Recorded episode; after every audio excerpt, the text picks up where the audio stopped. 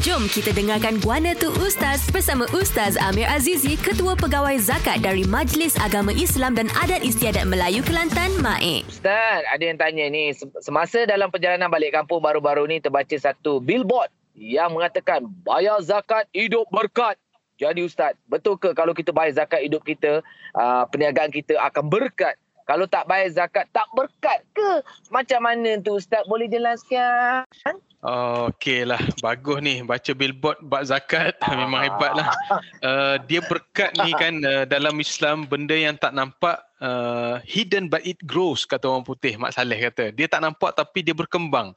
Berkat ni benda yang berkembang. So uh, jawapan dia ya memang memang tak berkat lah sebab zakat sendiri tu maksud dia annama wal barakah berkembang dan dan akan berkat.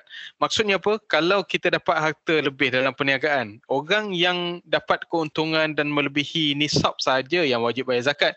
Kalau setakat berniaga jual petai kan harga RM2 RM5 jual pula hari ni baru tiga papan saja itu tak wajib zakat lagi. So kalau berniaga yang besar ni memang yang wajib bayar zakat tapi dia tak bayar zakat itu akan jadi bahaya. Sebab Allah yang sebut kepada kita khudh min amwalihim sadaqatan tutahhiruhum wa tuzakkihim biha. Ambillah harta daripada harta mereka itu harta siapa? Orang-orang Islam lah. Yang berniaga ke yang ada untung yang harta banyak tadi ke. Uh, apa dia? Zakat untuk mensucikan harta mereka diri mereka daripada akhlak yang buruk daripada dosa-dosa. So kalau kita tak bayar zakat boleh jadi harta kita tak tak bersih. Eh, pendapatan kita ni jadi tak berkat. Memang kita usahakan. Tapi bila dapat tu ada hak orang lain. Apa lagi? Wa fi amwalikum haqqul lisaili wal mahrum. Dalam harta kamu kata Allah ada hak untuk orang lain yang susah susah tadi.